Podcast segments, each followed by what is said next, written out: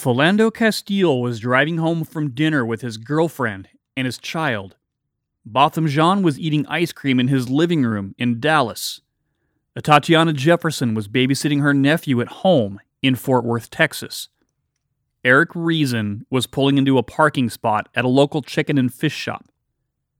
Dominique Clayton was sleeping in her bed. Breonna Taylor was also asleep in her bed.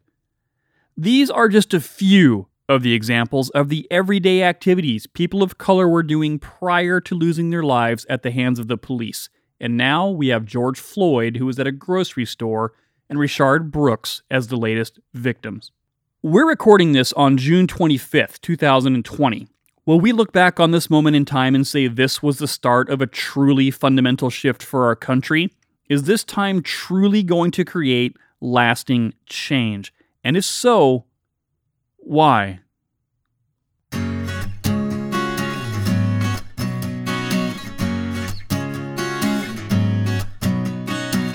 Welcome back, friends, to a very special and very important episode of Aldersgate on Air. James Truslow Adams coined the term the American Dream in his 1931 book, The Epic of America. His American dream is that dream of a land in which life should be better and richer and fuller for everyone, with opportunity for each according to ability or achievement. It is not a dream of motor cars and high wages merely, but a dream of social order in which each man and each woman shall be able to attain to the fullest stature of which they are innately capable and be recognized by others for what they are, regardless of the fortuitous circumstances of birth or position. In this episode, we'll explore this definition of the American dream and what it will take to make it a reality. We are joined today by Boris Henderson, Aldersgate's Chief Strategy Officer, and Veronica Calderon, Aldersgate's Chief Diversity, Inclusion, and Equity Officer. Both are incredibly accomplished academically, professionally, and personally. And through actions and words, they're working to make the world a better place for everyone. Today, Boris and Veronica are going to speak from their personal experiences on growing up in an America that treats people differently based on the color of their skin. And because the best way to solve a problem is to start with the truth, they will be speaking unedited from the heart. By no means are Boris and Veronica the only people of color who represent Aldersgate. This nonprofit life plan community employs people from 34 different countries. Aldersgate is an inclusive organization that values the richness of diversity and allows each individual the opportunity to contribute their gifts in significant ways to the success of the organization and the betterment of the community. Aldersgate celebrates the value and voice of each individual and engages people of different thoughts, lifestyles, skills, talents, and resources in creating communities and services. I'm looking forward to having this courageous and candid conversation with Boris and Veronica, and because this subject matter is so important, we didn't want to limit the content to try to make it fit into a shorter timeline. So, because of that, we'll be bringing you a very special, uncensored, unedited, and uncut episode that will run a little longer than normal. But don't worry, we left a place in the middle for everyone to take a little break. So, open your minds, open your hearts as we discuss a topic that is truly impacting the heart of the nation. Hi, Boris. Hi, Veronica. Welcome to Aldersgate on Air. Thank you so much for having this conversation today. Thank you for having us. Great, Mike. Thanks. Thanks for having us. Yeah, honor is all mine. So, obviously we have some pretty heavy topics to talk about in the world and i'm sure that we're all on the same page and that we agree that these are conversations that need to happen hopefully to produce a better outcome and a better sense of understanding on everything. So i think that uh, boris you and veronica both have a really really really rich history that brings a lot to the aldersgate table and also brings a really cool perspective onto where you're at and what's going on in the world today. So um, if you don't mind, Veronica, why don't you just kind of start us off? Tell us a little bit about how you're feeling during these times and just kind of describe today how you're feeling during the state of the world. Yeah. So I guess part of me feels very anxious of and and with a sense of urgency. And both of those things just come from we need to do more, we need to do more, we need to do more. um, and also just exhausted, um, truly exhausted by what I see, by how I feel, and by how the people that I love are feeling and the burden that they carry on their shoulders and the burden that I carry on my shoulders. So so all of that leaves me exhausted. But then that sense of urgency builds up again in me and says, okay, it, it's time to shake that off and, and do something about it. How about you, Boris? Right, Mike. Uh, as you can imagine, as an African American male, that's a, a very heavy question. Uh, but one thing I like to do is start with a, a quote from uh, one of my favorite devotionals to kind of level set. And so for th- today, it says, Seek and find the freedom of the Spirit. For where there is true freedom, there is peace. And where there is peace, there is love. And it is love that unlocks all doors. So as we think about uh, the, the pandemic and the, the social unrest that we're experiencing today it's you know I, I feel a sense of at times a sense of uh, anger a sense of frustration uh, but i'm also led to think about what's happening in a broader context of you you talk to people who remember the uh, the civil rights movement of the 1960s and you hear their stories and re-experience what they experienced during the 60s um, and, and so, in in a broader context, it's something that we as Americans have struggled with since the founding of this country. Uh, but the way I deal with it personally is to recenter on love and hope and understanding that uh, I, I, truly believe that the human spirit uh, is in the direction of love and in the direction of, of wanting to do better. So that's what gets me motivated and going every day. That's outstanding. And thank you for sharing that quote as well. So, Veronica, why don't you tell us about your history? Uh, you came from Ecuador and you've got a very inspiring story. If you, would you mind sharing that with us? Sure, thank you. Um, before I get started, I think the title of um, every time I hear the word dreamer um, really sticks out to me because I believe that that's exactly what we did. We started a journey uh, about 21 years ago to find that American dream. And the American dream can be very painful. And people sometimes just don't see the road that leads you to it, but they just see now, right? How far we've come. So yeah, I'm an immigrant. I immigrated from um, Ecuador. Actually, I'm from a very small town by the name of Calceta, and it's uh, very far from the capital. So when we get there, when I go visit, it takes it takes a fl- it takes a couple flights and a couple of um, car rides to get there, but not unless it's it's beautiful and and it's a place that I hold very near and dear to my heart. So um, growing up, I was there till I was about 13 years old, and um, I, I've seen it all. I knew I knew why we were moving. I just didn't know the density of the issues that we were facing to move here, right? So as a kid, sometimes you just don't see what's around you. You just see that you're still able to go to school, you're still eating.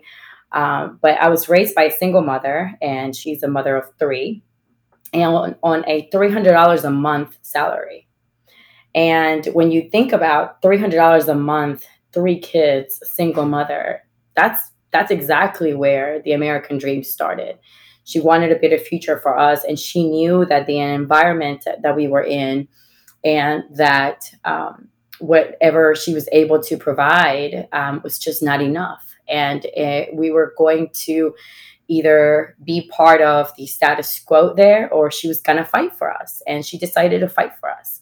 Um, we packed up our bags and in five suitcases and a lot of dreams came with it and less than $200 we moved to the us with my grandmother who had been living here for over 40 years so um, you know my mom has always had this huge conviction uh, as a teacher, as a learner. But um, I, I, remember just seeing her work so hard. And, and when you see somebody work so hard, and then you also see that there's not compensated for, it makes you upset.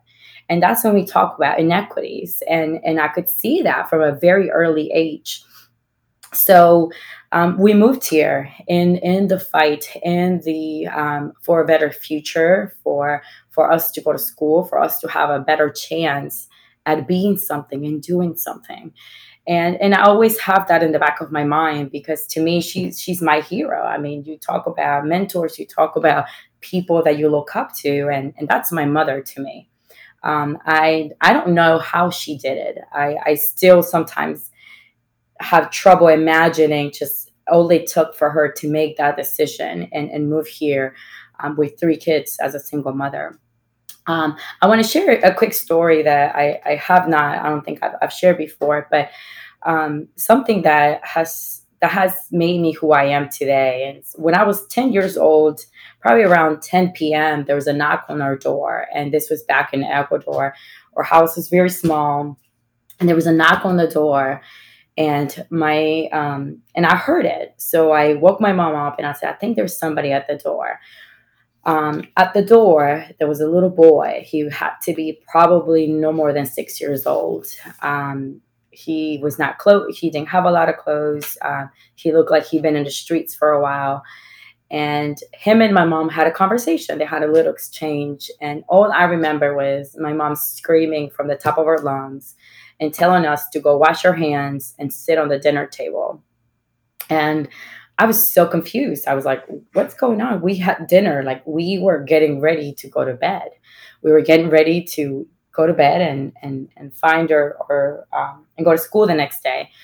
So um, and and usually I'm I'm not the person who sits quietly, um, but I did I did because I I was trying to process all of that was going around me and him and my little brother connected over cars and toys and talking about things and talking about soccer and my mom was in the kitchen making dinner at 10:30 p.m. And so my mom brings dinner over and she we sat down, we had dinner and we went to bed. Nothing else was said. Little boy went on his way, we went to bed. And it, it's one of those things that kept me up all night. And I said, um, as soon as I woke up, and I said to my mom, What happened? Who was he? Like, what, what was he doing? And um, and so she said, she said, well, no child should ever go to um, to bed um, on an empty stomach. And so we fed him. She's like, eh, whatever he needed from us at this moment, we were going to be able to provide. And then she said something that sticks with me to today. And she said, You give people what you have and not what you have left. And it is it is made me who I am. So I give people who I am and not what I have left. So I give my my work i give my full energy and everything that i have and not just what's left. So it's not an afterthought. And that's how i feel around the work that i do around diversity inclusion and equity. One that it's my purpose. Um, I, i've seen it. It's happened to me. It's happened to people that i love and it continues to happen in the world. And like what boris said it's in the history. It's in the ground of this country. And and it's now up to us right to to make that change to make that leap and what does that look like? Um, so fast forwarding to many years um, i worked for a large um, for a large uh, financial organization in town. And i remember in one day alone um, how I, I sit back and i said wow i said i am discriminated against from whites and from blacks there was a there was a black customer who walked in and she said you are the reason why we don't have jobs. You're stealing our jobs. And then about an hour later a white customer walks in and he says you went back go back to mexico. And i was dumbfounded. I was like wow like what a day. And that was my first week at that location at that job. And i was like i, I just want to go home and cry and I did. I went home and cried my eyes out and called my mom and I told her what happened. And she said, It's fine. She said, cry all you need right now, cry with me, and shake it off and do better because now you know better. So you need to be better. So all of that that I that I've been through in my life, I think has always made me an advocate for diversity, but more than anything else, a vehicle for inclusion. So so I I give you that that small picture of who I am as a person to hopefully put into context the work that I'm so passionately about doing. Yeah, absolutely. Thank you for sharing that. And how about you, Boris? Well, Mike, I'll uh, I'll say this. I I've had many opportunities to tell my story, and every time I tell it, it gets harder to tell, and particularly in the context of everything that's happening in the, the U.S. and around the globe right now. But I was born and raised right here in Charlotte. I was one of five children. My mother uh, had a first child at the age of 13. Uh, so, as you would imagine, I got off to a, a, pretty rough start. I'm the, the middle child, so I wasn't her firstborn. Um, but one of the unusual things about my childhood, you know, right here in Charlotte, North Carolina, we lived in a house with no indoor plumbing. So for the first eight years of my life, I, I lived in that house. It was, um, you know, sometimes when I tell my story, I vividly remember uh, the route to get to it. You had to go up a dirt road and and and and walk a few, and at the end of the dirt road, there there the house stood, and uh, so that marked it the first eight years of my life. And uh, it's one thing to to be poor and to to not have resources, but the the other baggage of, of being poor and and um, kind of forgotten is you you realize you're poor from what you hear from other folks. And one of the things my mom told me later in life, I guess we were too young to to share it with us, but she said, you know, people would always say nothing good would come out of our house. Uh, you know, we were poor, we um, couldn't get on with life, and so she said, you know, but something good came out of there. So at the age of eight, we did move to what I'm not exaggerating the truth here, but it was one of Charlotte's worst neighborhoods. It was, uh, we used to call it Wyatt Street. It's now renamed as Genesis Park, and it was um, separated from an abutting neighborhood by a brick wall, believe it or not. Uh, and on the other side of the brick wall, it was um, uh, a housing project. So uh, but we were on the other side, and every day there were gunshots. There were uh, people ODing. This is when heroin really hit uh, streets in the, the, the urban core in America in the late 80s, early 90s. And so as a kid, um, you know, sometimes on our way to school, we would see somebody in the neighborhood who got an early start and OD and but we had to to process that and move on. Um, you know, I lived there for maybe two two years, two and a half years, and um, I remember the day. Um, you know, I came home, and my mom was talking to. Uh, as a kid, I realized some pretty important people, and you know, fast forward, she was talking to some representatives from Habitat Charlotte, and so we qualified for Habitat House and and did all the sweat equity and and other uh, requirements you needed to meet to to move into a Habitat home, and and so we moved into an, uh, a Habitat home. And when I share my Habitat story, I I remember the moment of walking into that home, which represented a new beginning, a new outlook because um, it was an environment that was new. It represented stability. You know, there were uh, no gunshots. It was safe to walk around.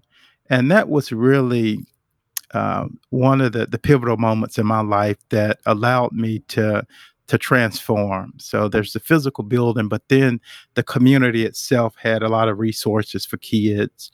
Um, um, so it was a, a habitat community. In fact, um, President Carter spent time in that community building houses. Uh, so it was really a community of hope. And So as a kid, I was res- surrounded with hope and love and lots of prayer. And I, you know, my grades uh, dramatically improved. One thing I left out is um, don't laugh at me, but I failed the first grade. And it was a time where I was living in a house with no indoor plumbing and didn't have the, the guidance and support I needed. And so that's what happens uh, when kids aren't supported and surrounded with resources and love they need. Uh, any event, fast forward, I uh, graduated near the top of my class uh, here in Charlotte in high school, and, and, went off to Davidson College, and and uh, really enjoyed that experience, and ended up in banking for a while. Went back and got my my MBA from uh, a really good university, but you know, working here at Aldersgate, and I tell Suzanne, our CEO, and, and anybody who listens, that I feel like it was a calling to come here because I get to do something I love, which is um, I'm primarily responsible for our real estate and development efforts here on campus, but I also get to interact with um, residents who uh, have long histories of uh, um, much of what we're talking about that's occurring in this country. Um, and they have a wealth of knowledge and insight that I've intentionally uh, tried to learn from. You can learn from anybody. Uh, and uh, it also helps me think about my life in a, in a very different way. You know, I, I think to whom much is given, much is required. So it's, you know, what are you doing with this life that just you know life of escaping the, the great odds? Are you quietly living an existence or are you using it to to impact change? And um, not only your immediate family and your immediate community but can you use it to impact change on a, a broader scale? So uh, one of the other things i'm involved in is i sit on the habitat international board so i get to share my story globally and to, to really try to impact change globally. Uh, so I'm just really blessed and fortunate to, to work for an organization uh, that is really serious about looking at these tough issues, uh, not only within the industry, but within the United States and allowing um, its employees, you know, Veronica and I, to the liberty to do something about it. So, in my mind, that's a very humble and uh, situation to be in, and one that I certainly don't take lightly. Thank you. No, thank you both for sharing those uh, deeply personal uh, stories. It gives us an amazing insight into your characters and how you came to be into the positions you're in, and also your outlook on kind of things as they are now. So, that being said, I would love to hear from both of you about what each of you thinks needs to happen to move society forward. Yeah, so Boris said something that I was actually going to bring up right away too, and is to um, to whom much is given, much is required, and and I think for both of us, um, we've had mentors and angels along the way that have truly helped us um, get to where we are today and we don't take that lightly and and that's why it is it is an urgency in us to pay that forward and, and to move that forward but i would start with education I think education is extremely, extremely important. I serve on the board of a local organization um, by the name of Communities in Schools, Charlotte Mecklenburg Schools. And, you know, when I see what we do and how we wrap our arms and services around our kids, to to kind of pave the way for a better future or they can see the end of the tunnel when they're going through really tough situations um, gives me hope. Um, it really does but I, I, I truly believe that everything starts with education educating ourselves around our biases educating ourselves around what is it when people talk about structural exclusions and and racial inequities what are those structures, those racial structures that have been put in place that continue to keep people down just because of their color of their skin. So I, I, think those are important things that we need to start learning as society to truly understand that when people are asking, they're not asking for more, they're just asking for equal treatment. They're asking for what is deserved. Um, so so that really comes to mind to me that that's a big thing. It's it's education. Mike, you know, since I've shared my story, uh, I can't hide behind it. So I'll be open and transparent. Um, you know, and RMJJ, which um, is a, a, program I went through, uh, race equity and inclusion program, went through years ago. They described it as, you know, the system of racism, and white supremacy, and structural in, uh, exclusions have contaminated the lake and this is a, a, an accumulation of actions in the United States and globally that have produced outcomes. And as a man of color, uh, I feel the the full weight of it because my life has been impacted by it. I just told you about living in a house with no indoor plumbing, and and the, the neighborhood I lived in was run by drug dealers, which um, many of them felt like that was their only hope of survival. Um, and then so we know that the family structure is, in my opinion, one of the, the, the great equalizers because if uh, if you're loved and supported at home, and if home allows, can find the resources you need and, and, and give you the hope that uh, every kid needs, then you can overcome odds um, across the, the socioeconomic level, more so than not. Um, and you know, so the thing I think about is I, I made it out, and I'm grateful. It's by the grace of God. Um, but my reality is, I've got more friends and family members who are dead or in jail, uh, who didn't finish high school, who have lost hope um, fighting a good fight um, under the system than have gone on to uh, a college like Davidson College and and uh, which is where I went and who are doing well in life. So my thought is we have to devote more resources and energy to the kids who are being impacted by the system. The system has produced these outcomes. And if we don't um, devote more resources to those young minds, then eventually they grow up and have families. And we know broken people uh, produce broken families, so the cycle continues.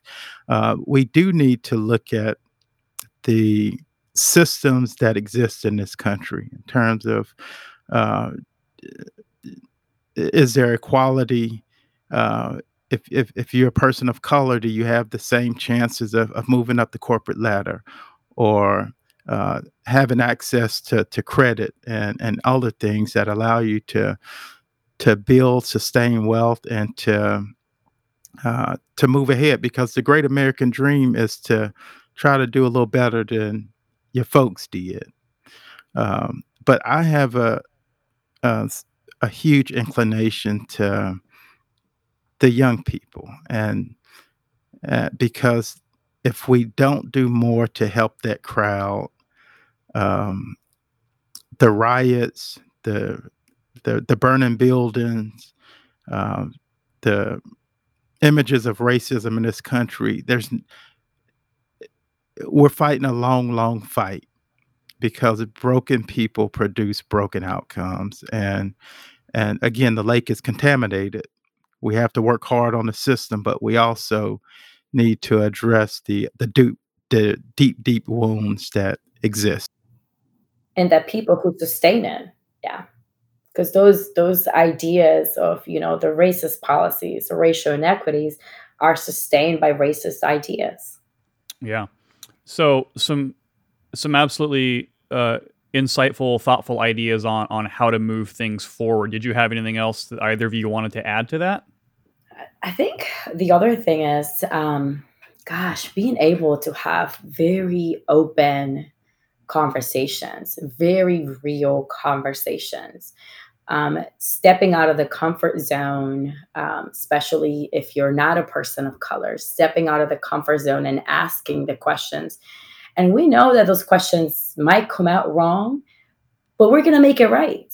It, it, we're going to make it right together. And and but having those conversations, being open to listening, but then going from that moment of listening to a movement into action. So, not just sitting there and listening to what's been said, but truly understanding okay, so I hear this now. Where am I in this picture? And what can I do? And how can I use my privilege to move this forward, to break down the systems, to, to build an organization that is anti-racist and that it's that it tears down systems to allow everyone to have the same race. Yeah, Boris, your thoughts on that? Yeah, you know, one thing I, I constantly think about is um, you study history um, since the beginning of this country, great movements have been um, uh, peppered with great leadership. Uh, whether white, black, you know, Frederick Douglass is one of my favorites, uh, Sojourner Truth, um, and you know the the the great abolitionists. And so the question is, as Americans in, this day and age, do we have what it takes to uh, create the change that we all want? Because if you look at the riots, it's not just black folks, and and the the the the black people I know who marched during the civil rights movement will tell you this this feels different because they are there are white, black, and, and different races out here saying, you know, enough is a damn enough. Um, and so that tells me uh, that, yeah, racism uh, and uh, exclusions exist, but as Americans, uh, more of us than not are saying enough is enough. Um, we believe that all men are created, men and women are created equal. So it takes leadership to embody those principles and to inspire us all to to move it forward and for it to be become a part of really who we are as Americans, as people. And so I guess my question or suggestion is for as Americans for us to to really look deep down inside and to become those leaders that have moved the needle uh, in the past. We need more of them, and you don't need a sexy title or uh, a certain lot in life to to be a great leader. Uh, we've also learned that from history. You need a conviction and a willingness to fight for change, and to follow through. Yes, yes, absolutely. Yes. Well, uh, I guess what I'm hearing a lot is also be open to the conversation and don't be afraid of the conversation, even if it pulls you out of your comfort zone. If you truly desire to move the needle forward, be okay with asking those questions and then be okay with receiving the honest answers. Absolutely, Mike. Yeah. Absolutely. Well, I think that's absolutely amazing to hear that perspective. And I also think that right now is going to be a great time for the listeners to take a quick break. And when we come back, we're going to dive into some really deep questions that really get to the root of what we can do, how we can act, and how we can follow through. So stick around, and we'll be right back.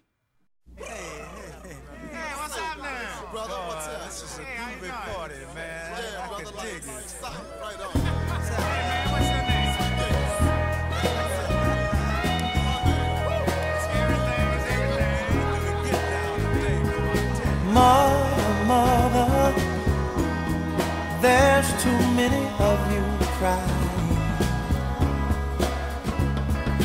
Brother, brother, brother, there's far too many of you dying. You know we've got to find a way to bring some loving here today. Yeah. Father, Father, we don't escalate. You see, war is not the answer, for only love can conquer hate. You know we've got to find a way to bring some love in here today. Oh, picket lines and picket signs. Don't punish me with brutality. Talk to me so you can see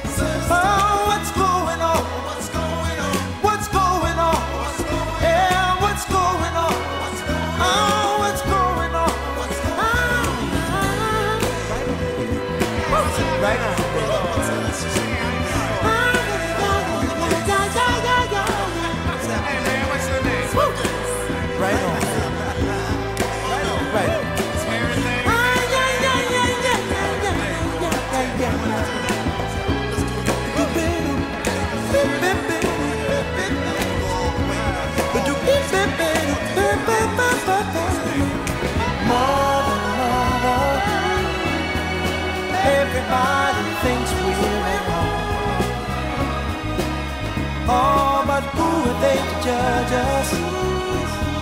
Simply cause our hair is long. Oh, you know we've got to find a way. Bring some understanding here today. Oh, oh, oh. Picket line and picket signs. Don't punish me with brutality. Come on, talk to me you can see what's going on.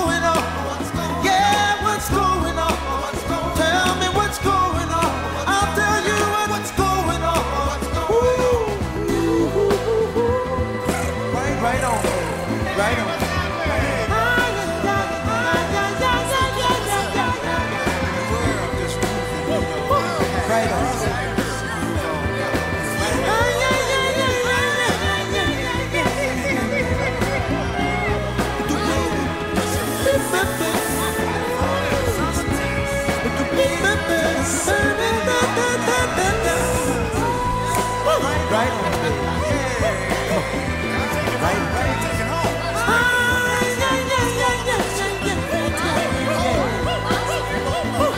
Right.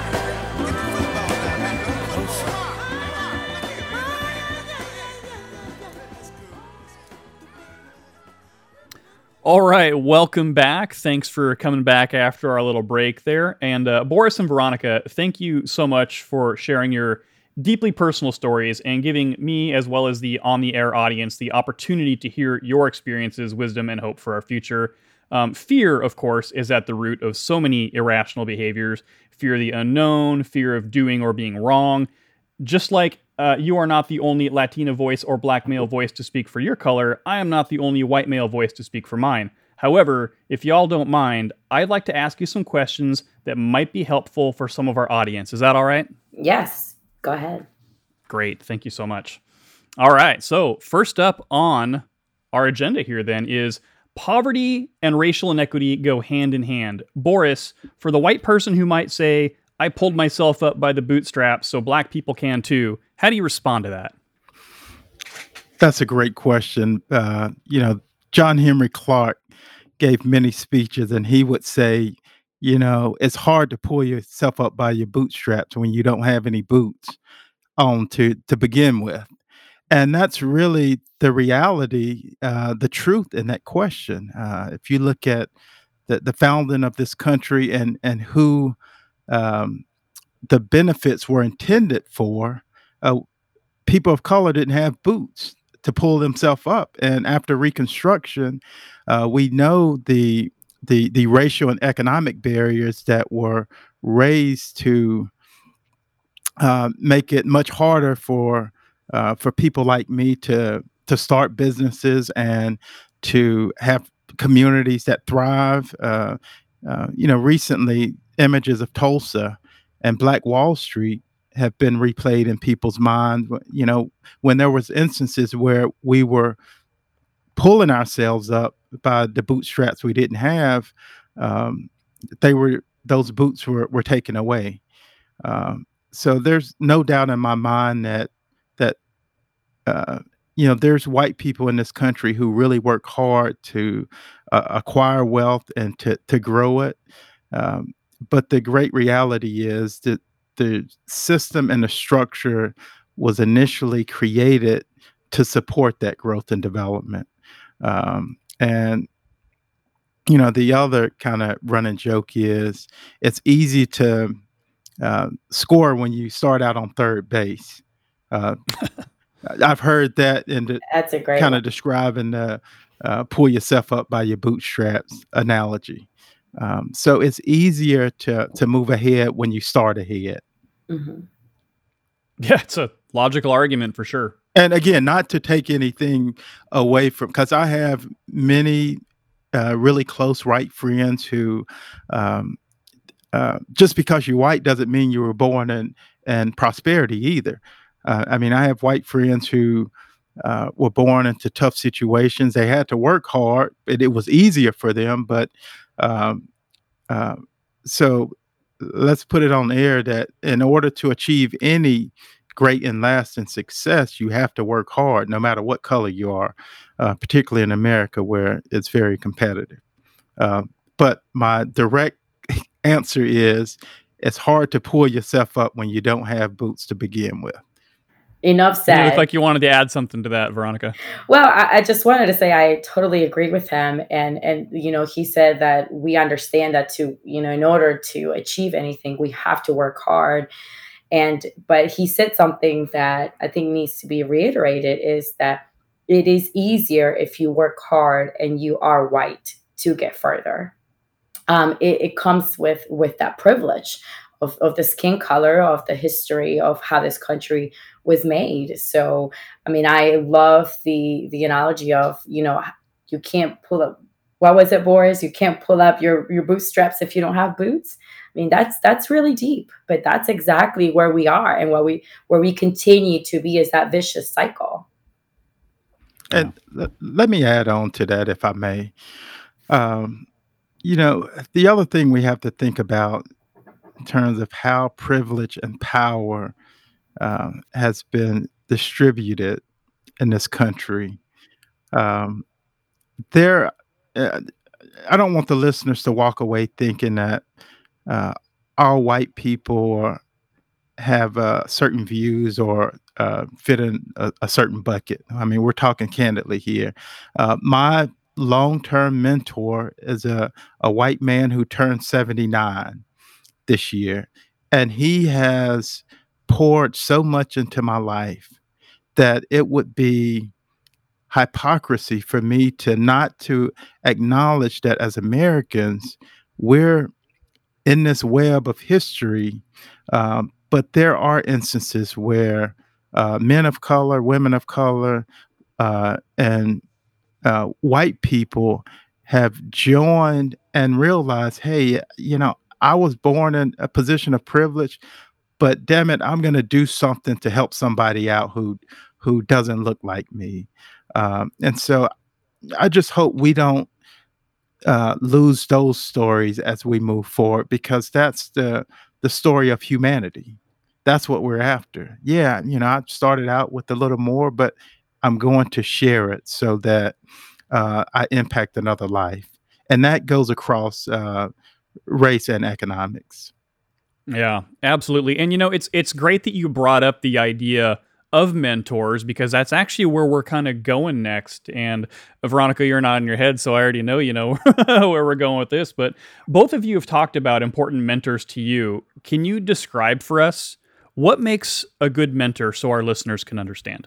So I, I think Boris did a really good job of talking about that. But um, what I would add is, um, and I know he has a perfect example, but um, when you're trying to be somebody's mentor, make sure it comes from a really good place.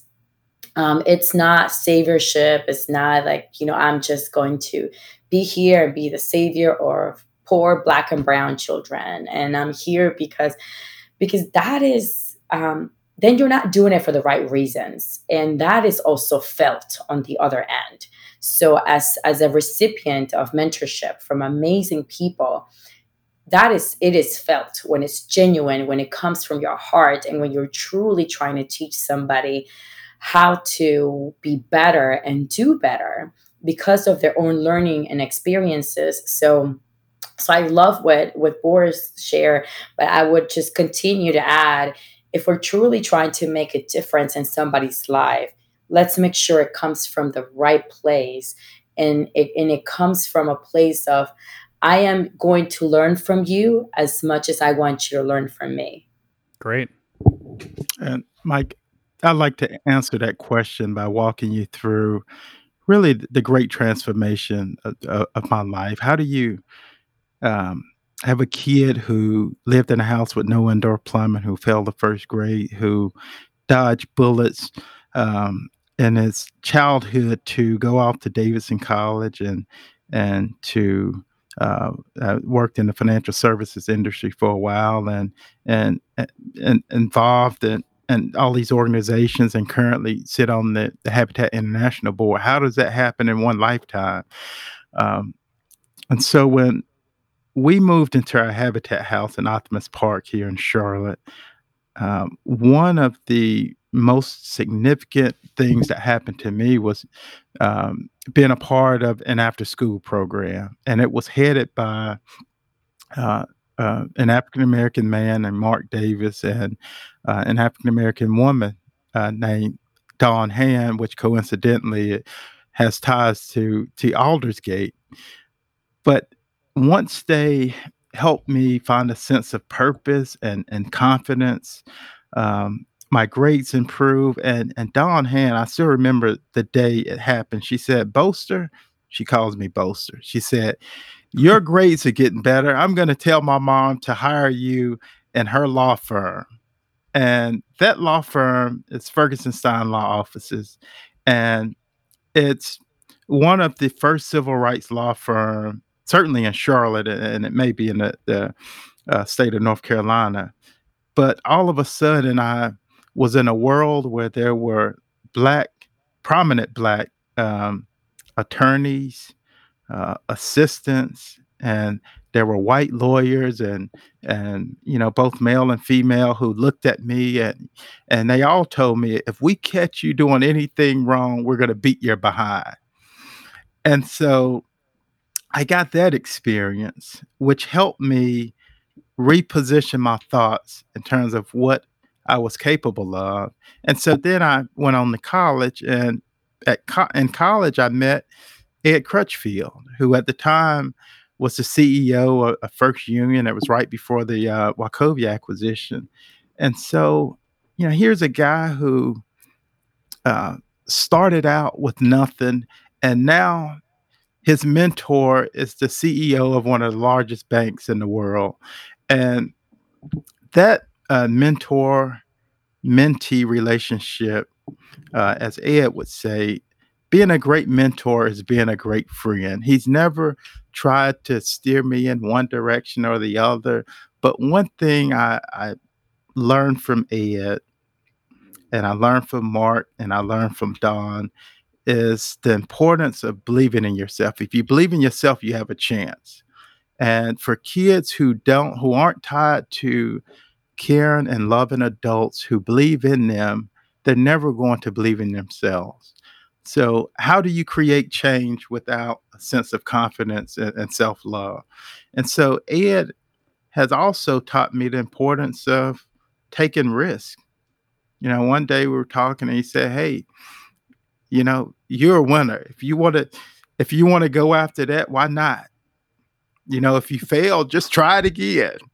And so a lot of our kids who grow up in tough environments don't experience that level of support that many of our kids who are in uh, better environments they experience it that they have a different approach to life, and it's hard to to find any lasting success without that mindset. And so those are examples of how mentors have really helped transform my life and and the 41 years that I've been on earth. Yeah. And Mike, I, I think one of um, just want to highlight another thing that Boris said that I think is so important as far as mentorship. And he talked about when um, Dawn, uh, you know, was able to to get him the internship, and that is sharing social capital that is that magic word of social capital and that is sharing what we have to make sure that others have access to it. So we all have social capital in our lives and and our jobs. So how can we make sure that when we're mentoring somebody we're being that friend we're not steering them in one or the other direction but we're being there for them we're learning from them but also providing that social capital that that gets them to that next step, that gets them to see a better future for themselves. Yeah, Great that's point. outstanding. I love that concept of social capital. I, I haven't heard that before, but that's uh that's a pretty powerful image you get from that. Um, thank you. I, that's that's awesome. Um, I have heard a lot of discussion around what it truly means to be an ally. You know, there's a lot of folks that feel like they're doing the right things, but there's also been talk that maybe the idea is great, but they're putting energy into the wrong areas. Boris, what's your perspective on that? Uh, the definition of an ally, and to be honest with you, I I honestly don't think in terms of um, allies versus people who are uh, really supporting, let's call it a, a movement. Um, because the reality is, I was telling somebody this the other day, and hopefully nobody was listening in. Um, it's easy to go out and march and riot and to verbally display uh, a desire for change. Um, but at some point, that quote potential energy has to be converted to action. And so the question is so, what are we doing, either individually, collectively? Um, and say an ally is conceivably a white person in our personal lives, uh, in our business, businesses. What are we doing to impact change at a deep level outside of marching or sending a quick email out? What are we putting at? What are we willing to put at risk? Or to give up in order to demonstrate our true commitment for change. And so, and if if you think about an ally in that context, I say an ally would be somebody who's willing to uh, to be impacted the way Black folks are being impacted. Are, are, are you willing to give um, money and resources to organizations that are committed to creating a sustainable change? Are you willing and committed to share so- social capital?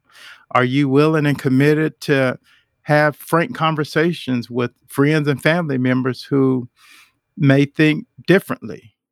Um, so for me, it's a matter of, uh, in business term, skin in the game or a demonstration of a deeper level of commitment for change, and and that's not only a, a question of uh, of allies, but it's it's also a question of of everybody else impacted um, by what we're after. Yeah, uh, actions speak louder than words, right? Right. Absolutely. Yeah.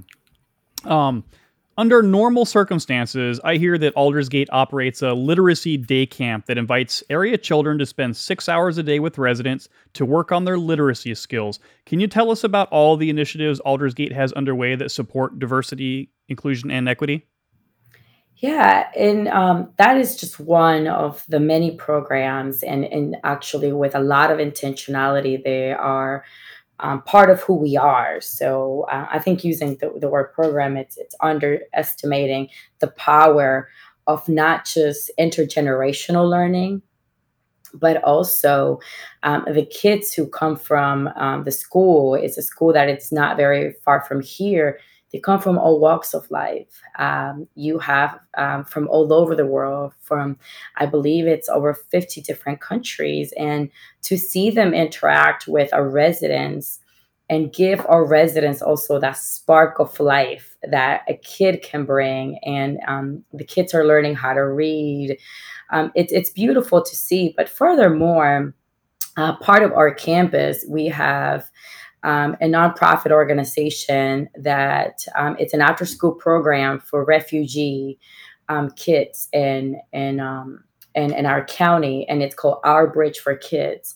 And and our bridge has been in existence for, I believe, a little bit over 10 years, but also having them on our campus and for our residents to be able to not just interact, but volunteer there and be part of their programming continues to enhance the intentionality around inclusion and then and, and, and building a place as far as Aldersgate it's welcoming of all um, and and I know that um, recently, and Boris can speak to this. There was another there was another um, initiative that um, with some high school students. Um, so everything that we do truly is how can we open the doors to our campus, and now our doors look different, right? Now our doors look like a FaceTime or a Zoom call. But how can we continue to intentionally be part of the community? that has given us so much, that has given us character, that makes us who we are. We are sitting in East Charlotte, the East Charlotte community. It's the most diverse community in our town, in our city, and diversity from socioeconomic, sexual orientation, gender identity, race, ethnicity, language, everything you can think of. And then we add that precious um, diversity of age in our residents and and the folks who we serve. That's great. Uh, anything you want to add to that, Boris? No, I I think she said it all. Yeah, it's yeah, pretty right to the point. That's just scratching the surface, Mike. I know we could do an entire show just on that. I was right? just gonna say we need an entire podcast for that. awesome. Yeah, I know Brooks has a lot that he's always liked to to kind of bring to that table as well. He's talked about his passion for that, you know, quite a bit. So, um, so if you two could snap your fingers to change the U.S. today in ways that would change life for people of color what would you do? Woo, go ahead, Boris. that's uh that's a, tough, a tough question. That's a heavy question. But I think as as black people, as African Americans, if as you think back to the the founding of this country and and when we were brought over against our will on on ships, and we had to endure the um, uh, the treacherous uh, ship rides across the Atlantic. Um, and if you look at the um, the Constitution of the United States and what all Americans were, were promised, um, that's what every black person hope and dream is for. You know, you go back and look at Dr. King's speeches, particularly the I Have a Dream speech. That's the great reality that we're after, where um, we're not judged based on the the color of our skin. The color of our skin doesn't impact our ability to go out and get the the best possible mortgage or or business loan or advancements within organizations.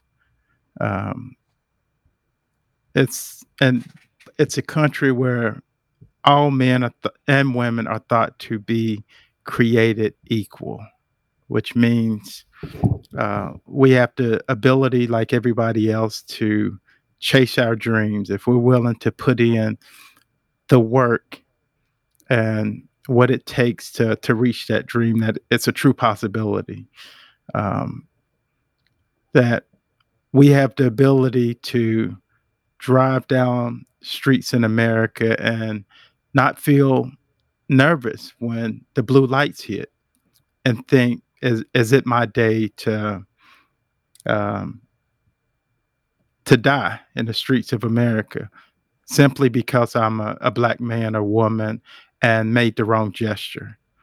Um, so the the great hope is the reason that people across this world knock on the doors of America, and why the Statue of Liberty means so much uh, for many. Um, and so it's a matter of equality, which is what we've talked about, and just equal and fair chance. And even, let, let's be honest, even if things, if we lived in that perfect world, as as Christ would say, not to get religious or too philosophical, um, socioeconomic status is still going to be with us there will still be poor people, there will still be the middle class, and there will probably still be just a few at the top. But that pyramid or distribution isn't based on the color of your skin, but um, but it, it's based on other elements such as um, maybe you uh, want to be a plumber versus a, an investment banker or um, you you want to own a small lawn company versus uh, run a Fortune 500 company. So that's the great hope of, of every Black American I know is to to have a chance, to have an equal chance, um, and to uh, not to have to live in fear of if I don't if I make the wrong move or if somebody doesn't like me for whatever reason, then my financial future may change. Um, so that's what I would think. Okay. I don't speak for all Black Americans, but that's my thought, and I'm sticking with it. They're your fingers to snap, man. so I, I agree. I agree a thousand percent with everything Boris just said. And also, as an immigrant, as a female, and as, as someone who clearly sees just the racial injustice, just what Boris said, you know, we want things to, we don't need, we, we would like to dismantle the justice system so it can truly be about justice and not by somebody's skin color so that that everyone can can go through the same process and have the same conviction for what they did and what was committed and not by what they look like. And so I, I, think for me that's that's one of the biggest ones. And being able to to give and, and boris said it beautifully give everyone the same chance to succeed. No one wants to get into the race late. No one wants to run a 40 meter dash halfway through everybody else. You know, we all want to have the same chance at that 40 meter dash. Yeah, absolutely. So here we are today. Uh, another black life has been lost at the hands of the police. And while we're seeing continuous peaceful demonstrations, unfortunately, some demonstrations kind of been mixed in with some bad eggs causing violence in addition to making your voices heard, what would you say to our listeners? What are some actionable steps they can take right now to make a difference? I think the first one would be um, to start educating yourself. So um, I've been I've been reading a book by um, Ibram Kendi, and the book is called "How to Be an Anti-Racist," and he talks about how when people say, "Well, I'm not racist," well, that's not enough. You know, we need to move from not being a racist to being anti racist. And what that looks like is truly understanding what are some of the things that I have power over that I can help dismantle, that I can speak up when I see injustices and not just stay quiet because it's my comfort zone or it's or it's it's it's not my my it's not my wheelhouse or it's just not something that I'm used to talking about. But if we really trying to make that paradigm shift and and want to show that we care and that we're part of it and like you said earlier that we're allies, we need to speak up and we need to learn, but we need to listen. We need to listen to those lives who have been impacted. Because, Mike, you said it earlier, you know, it, you're, you're also learning with us as we're having this conversation.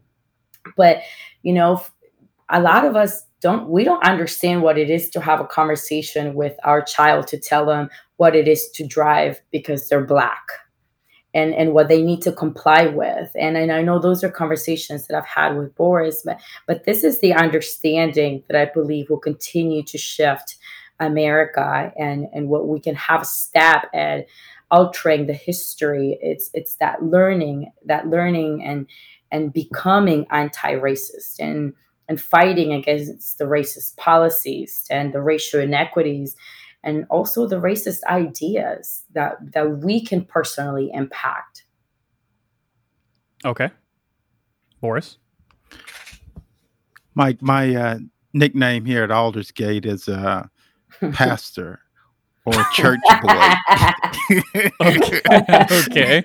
Who gave you that So, nickname? I'm going back to uh, really a, a spiritual response to the question. Okay. And, you know, Emmett Fox wrote, Pass a test in spiritual understanding, and never again throughout eternity will that particular task have to be done. I really do believe, uh, you know, fundamentally, if if we examine the core issue of of racism and uh, you know, call it white supremacy, it's fundamentally an issue of the heart um, we know that people are created equal no matter what shade um, your your skin tone is or or what part of the world you're you're born into. So it fundamentally we have to leap, look deep down inside and question those tightly held beliefs and assumptions we have about other people, people who don't look like us, um, people who uh, don't live in the neighborhoods we live in, people who don't, uh, who aren't in our income brackets, people who uh, don't eat the type of foods we eat.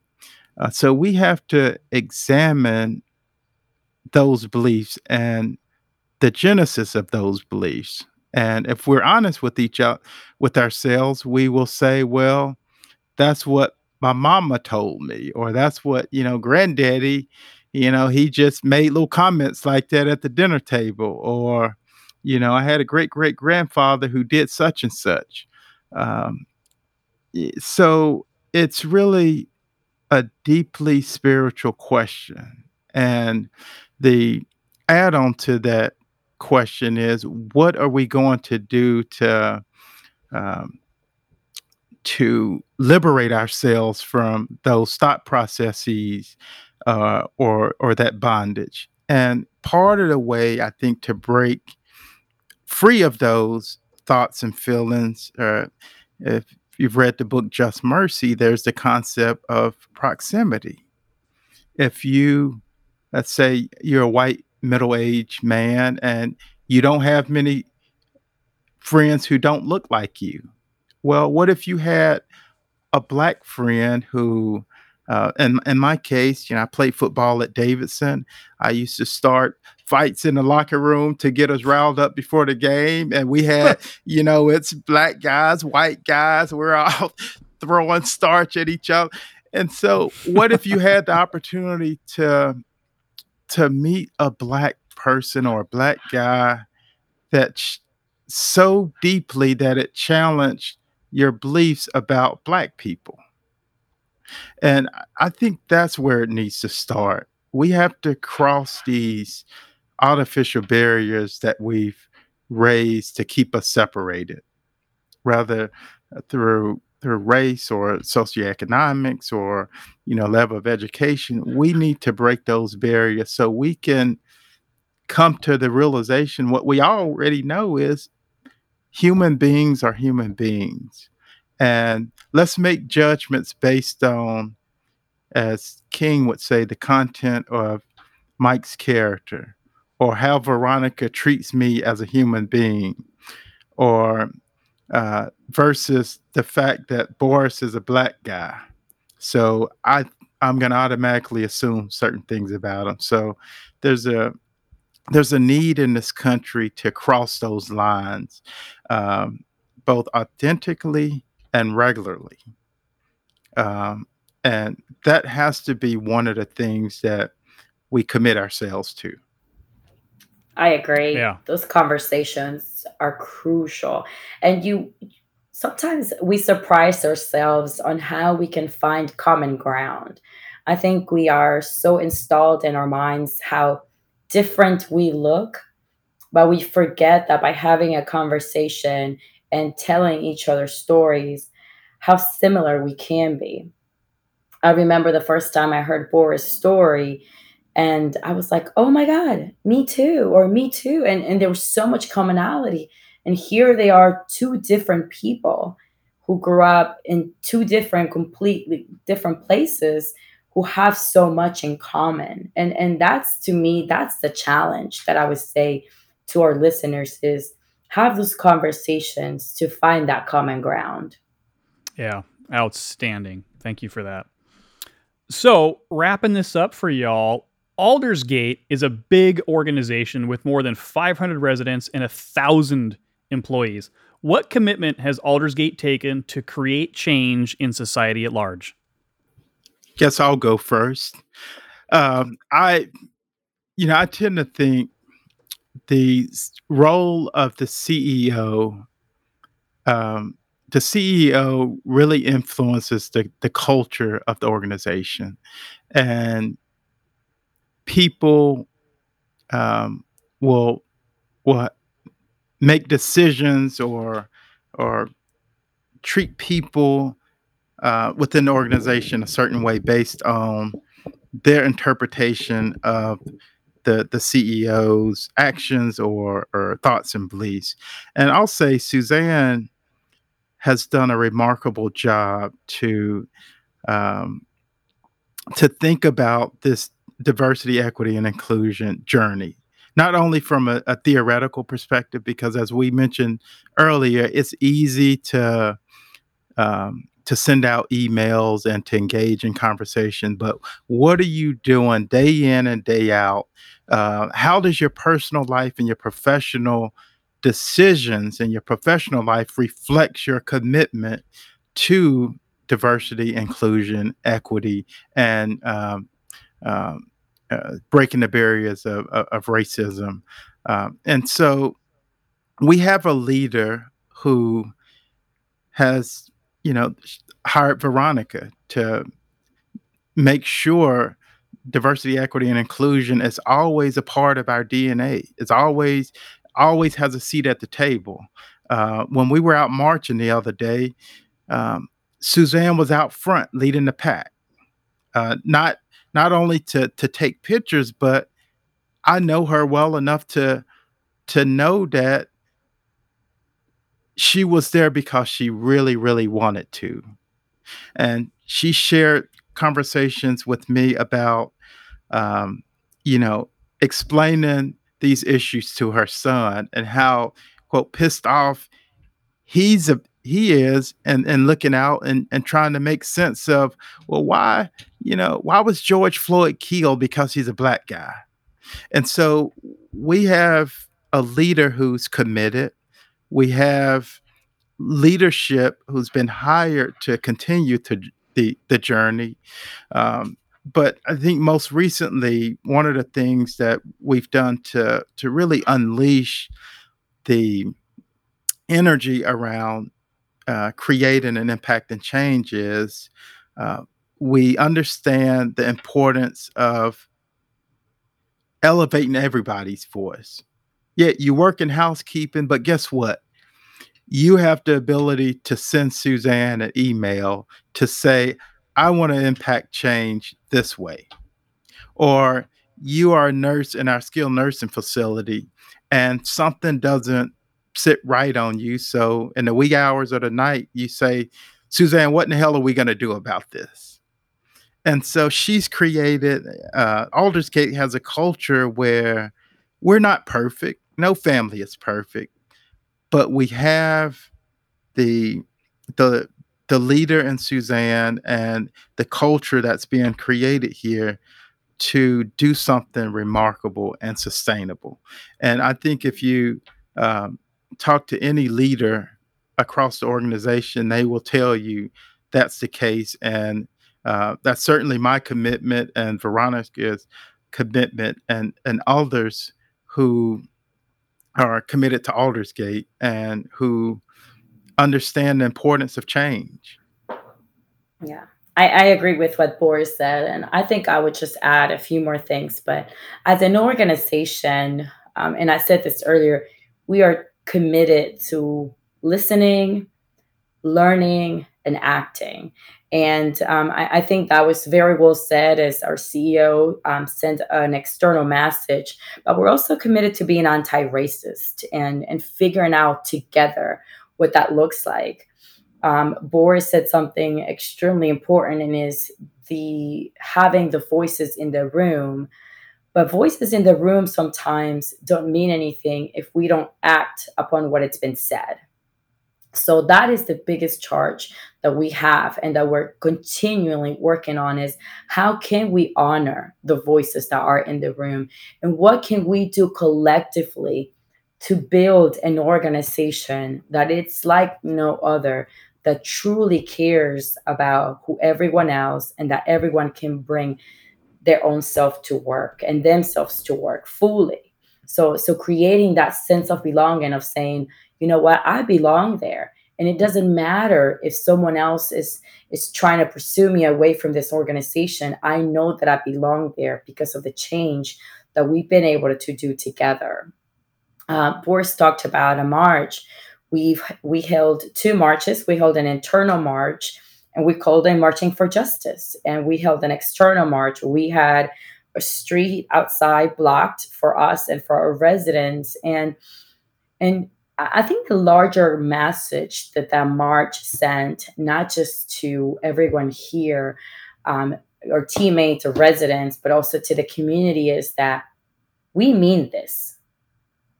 We are doing this because we have been working for over six plus years to creating a different culture, to building a place for all, and we mean it. So I, I, think that us being truly vocal and being out there and have people see that that it comes from a really good place and that it comes from the top down, bottom left, right, and also that everyone's voice is included, but it's acted upon.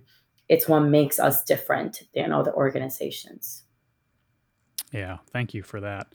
You know, I'd like to thank you both so much uh, for spending time with me here and hanging out on Aldersgate on air and sharing your personal stories as well as insights into racism in America. I definitely appreciate you shining some light on how we can all take actions to make a difference and help solve these major, major issues that we face as a country.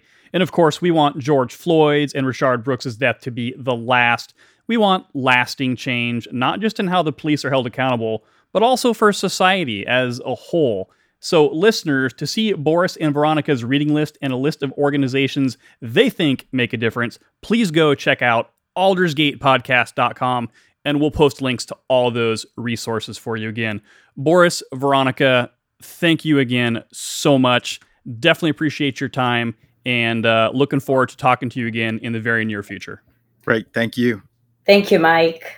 And thanks, of course, to all of you for taking the time to listen to this very special episode. And if you really want to make a difference and be a part of the solution, go to aldersgateuniversity.com forward slash racial justice to begin your journey.